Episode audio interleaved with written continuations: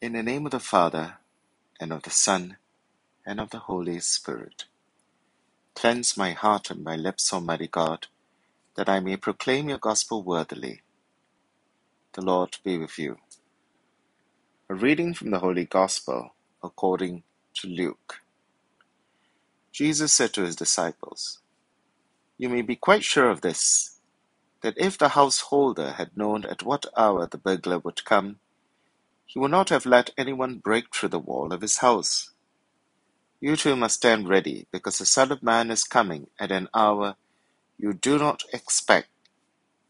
Peter said, Lord, do you mean this parable for us or for everyone? The Lord replied, What sort of steward then is faithful and wise enough to master for the master to place him over his household, to give them their allowance of food at the proper time? Happy that servant if his master's arrival finds him at his employment. I tell you truly, he will place him over everything he owns.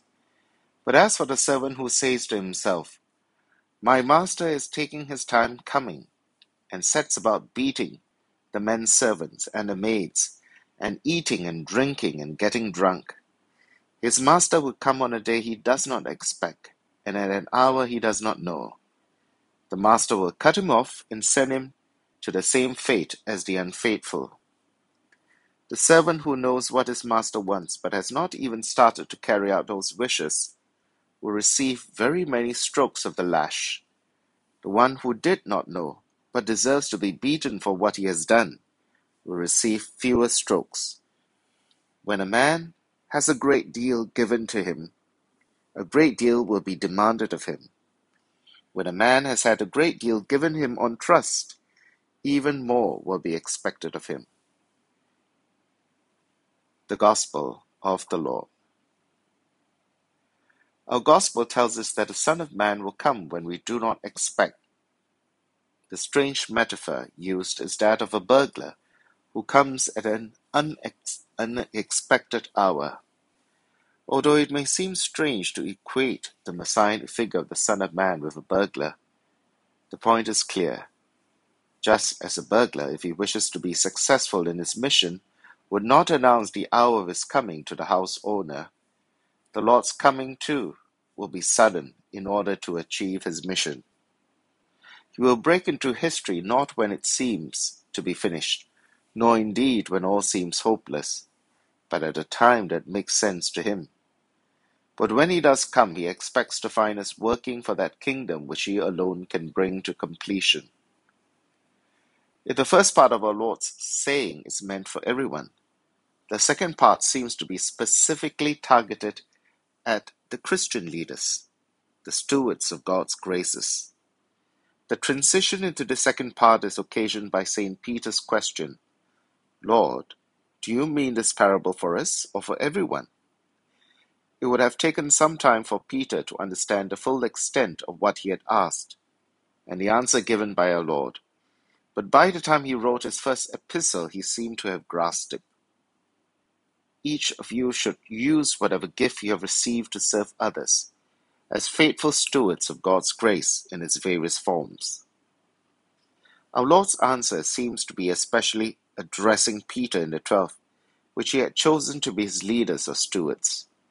What sort of steward, then, is faithful and wise enough for the master to place him over his household to give them their allowance of food at the proper time?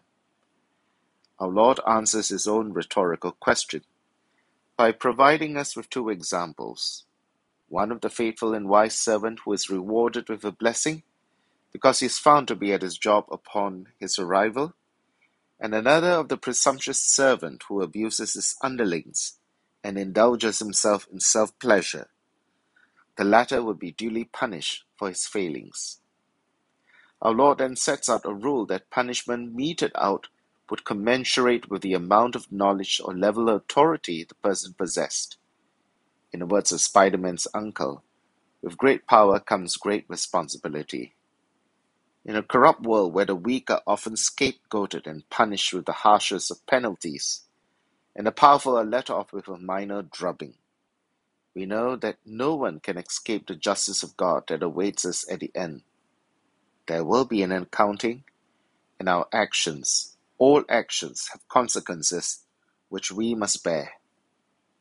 We never know what each day will bring, just as no one knows when the Son of Man will return.